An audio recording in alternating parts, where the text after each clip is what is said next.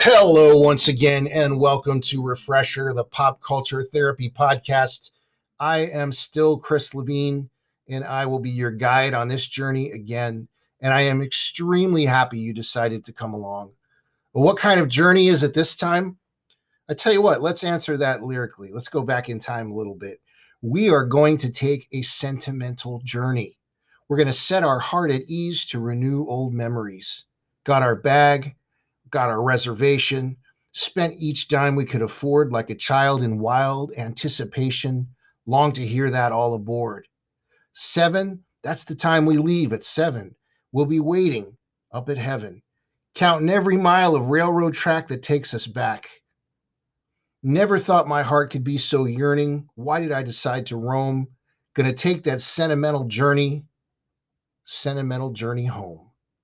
Yes, Today, we are going to be talking about the psychology of sentimentality, nostalgia. Are these things good? Are they bad? Can it be unbalanced in either direction? What are you like? Let's see. Well, according to the site of the Association of Psychological Science, we get an interesting history lesson when it comes to nostalgia or being sentimental. If you were nostalgic or a sentimental person in the 17th and 18th centuries, you would have been viewed as somebody who had a medical disease, literally, complete with symptoms including weeping, irregular heartbeat, and maybe even anorexia. Well, let's say it's the 20th century. Well, fortunately for you, if you were a nostalgic person, it was downgraded from a medical disease to becoming regarded just simply as a psychiatric disorder with symptoms such as potential insomnia, anxiety, and depression. Well, if you're a nostalgic person now or a sentimental person now, listen to this it's different. Psychologists have begun focusing on the positive and potentially therapeutic aspects of you being sentimental and nostalgic.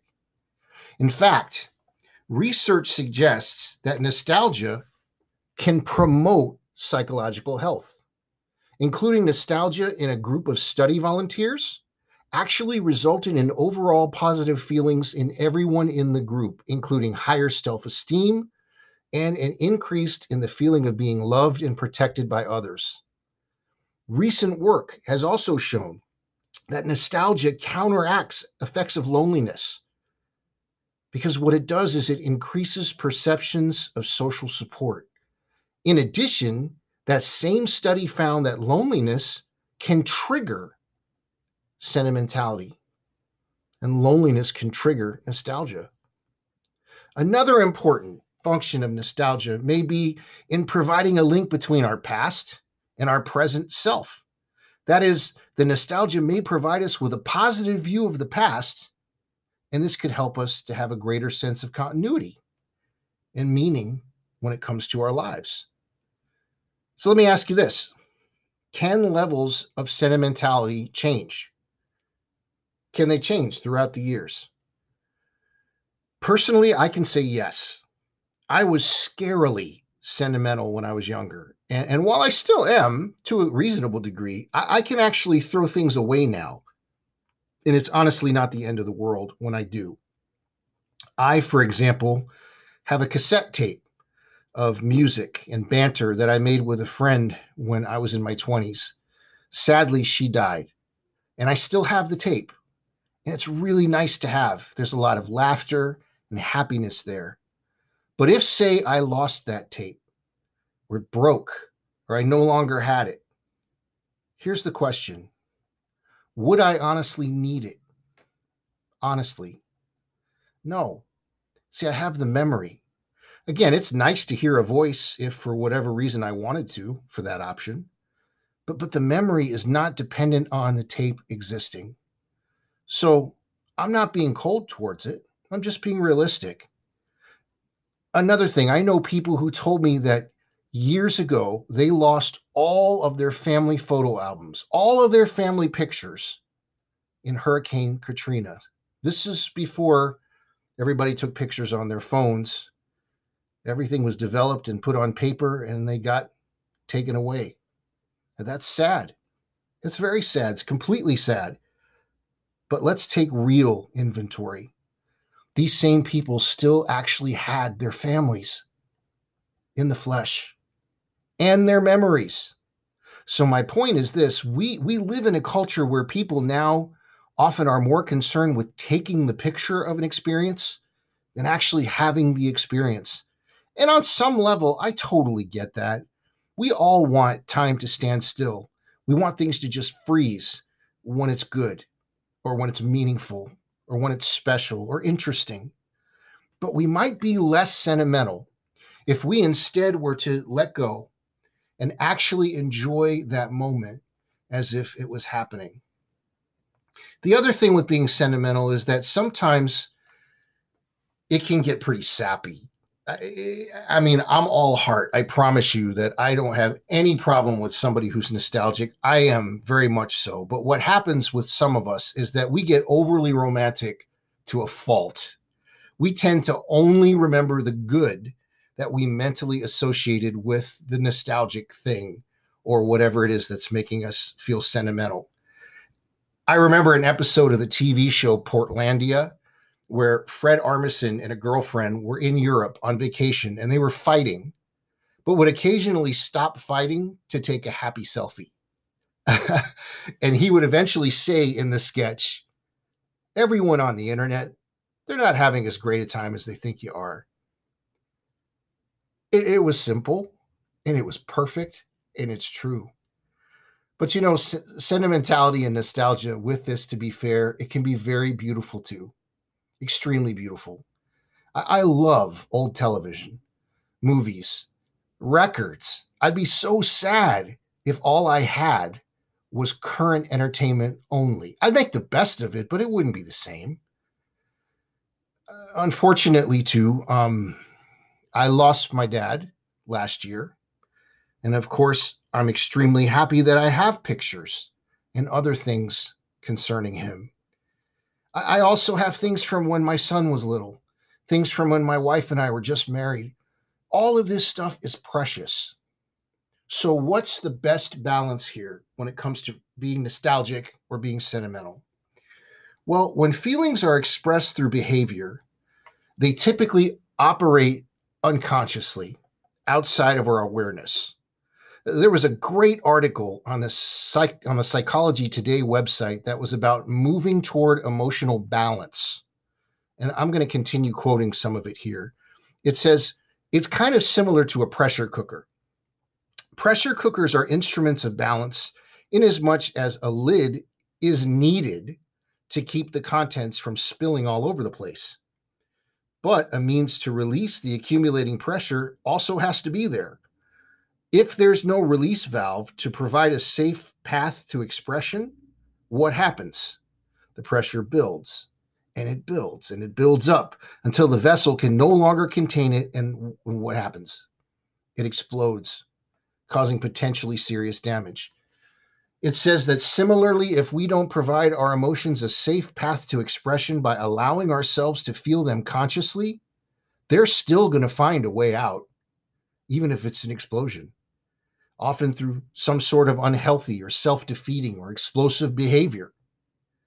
It closes with this. It says, although there may be brief periods when the seesaw in life is perfectly balanced, this never lasts long. The vast majority of, majority of the time, there's some movement as the respective ends of the plank are going to move one way up and one way down, sometimes very slightly and subtly. The same is true when it comes to our emotions. It's the exact same thing when it comes to our emotional balance. Even under the best of circumstances, there's going to be movement. Rarely does anyone achieve perfect balance. And when they do, it's not going to last. And that's that's not being uh, negative. It's just being realistic. Now, as the circumstances of our life change, the state of our emotional balance is going to change.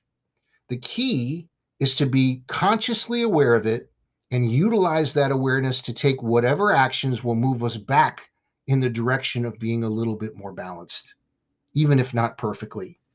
Now, if I can take it from here, I really enjoyed that article.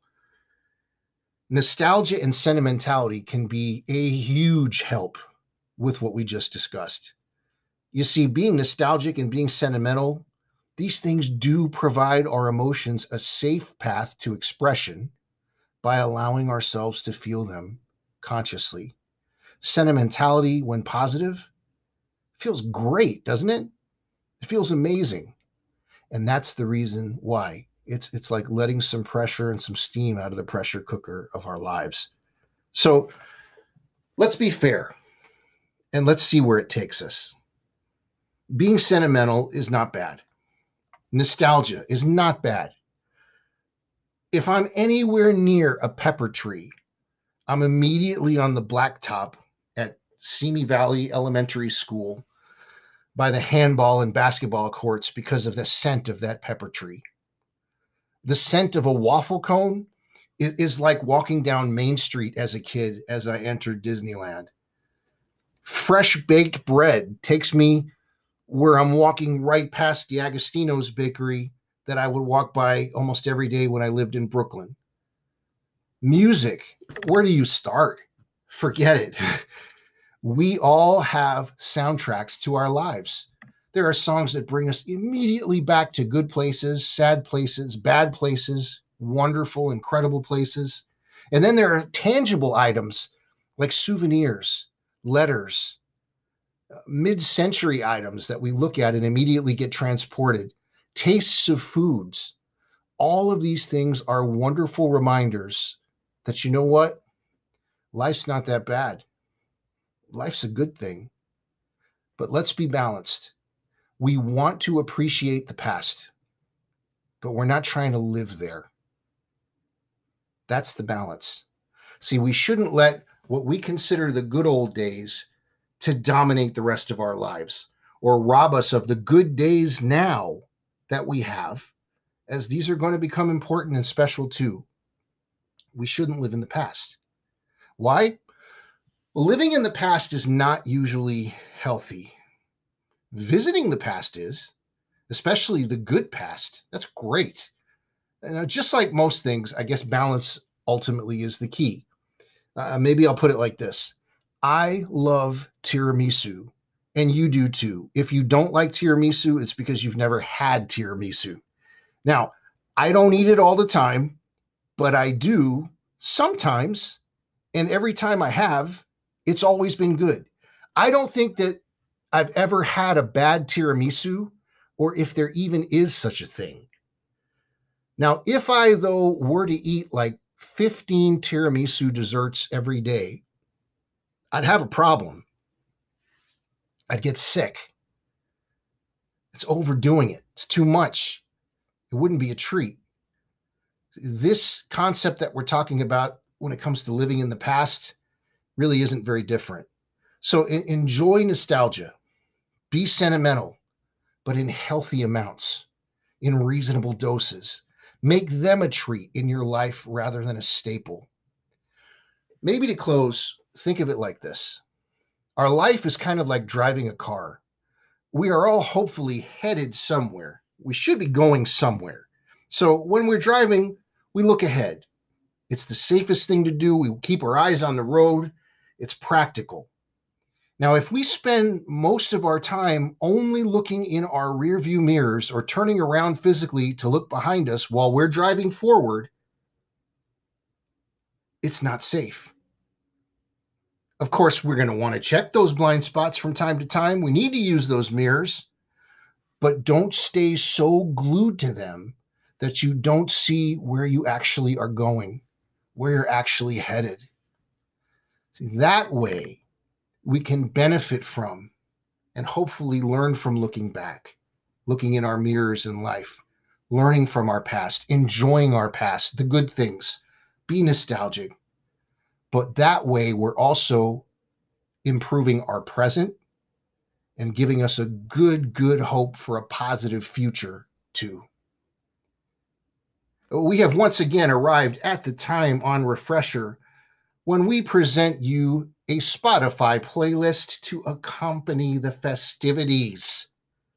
We have for you this time around. I'm I'm I'm not going to lie to you. I'm really proud of myself for for this one. The name of it the Refresher podcast this time around is entitled, Are you ready for this? Bang Your Head Sentimental Health Will Drive You Mad. you can easily find this playlist on Spotify.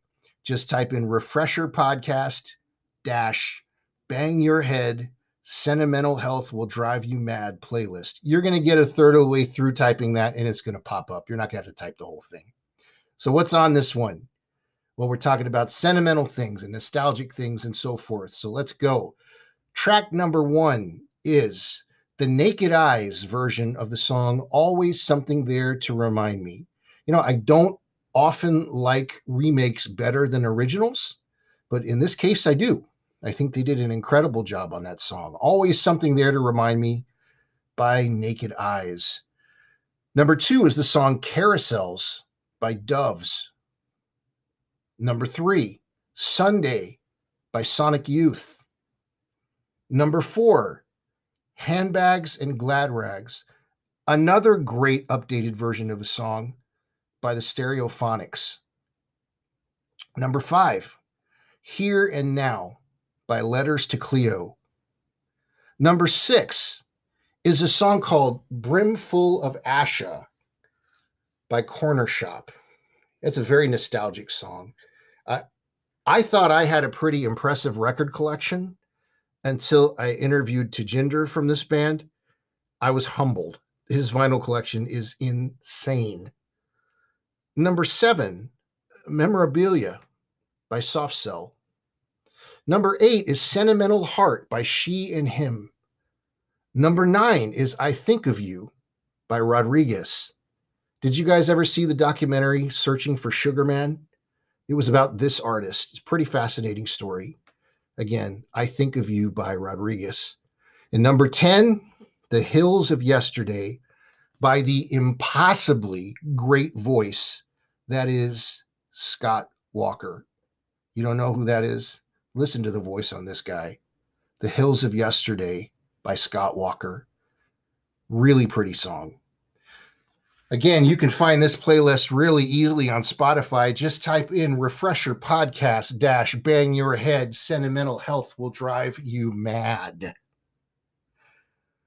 On behalf of the Refresher podcast, you are some cool people out there. If you could do me a favor, if you know a couple people that you think might like this, maybe be encouraged by it, maybe uplift them a little bit, if if if if they're good people, you know, not people that are, are, are looking to complain or find things wrong with podcasts and they just want to have a good time, let them know we exist. That would be really helpful because I'm trying to expand this, but I'm not like trying to take over the podcast universe. I would just like a few more listeners if that's all right. Now, if you would like to also help keep this Love Fest stay up and running, you can make a small monthly contribution all you have to do is just see the support this podcast link under the episode description that gives you the options of contributing either 99 cents a month, 99 cents a month, $4.99 a month, or $9.99 a month. Now, if you are so inclined, that would be wonderful. Please do. But whatever you do or don't do, I am just happy that you're here and I hope this little program keeps you company, entertains you, informs you, and most of all, helps you. Thanks for spending some time with me again this time around. You know, while we're talking to podcast, another podcast of note is the Managing Expectations podcast featuring Jeff and Brian. Uh, go check them out. They're on Spotify just like me, all the other uh, platforms just like me. Uh, they are the Managing Expectations podcast. It's a good listen. It's nostalgic, but not to a fault because they discuss current things too. Also, there is the 7208 podcast on Spotify. Listen to this My son Harrison and I tackle pop culture together multi generationally. How fun is that? That is the 7208 podcast on Spotify. And just just just so you know, Harrison is the reason for the season. As always, the music that begins and ends this podcast is the band Dive. The song is called A Day Late, and it was written by Mr. John Villafuerte. Well, until next time, this is Chris Levine for Refresher, the Pop Culture Therapy Podcast. Everyone, please take care and do yourself a big favor and remember this there is a big difference between worry and concern. We'll see you next time.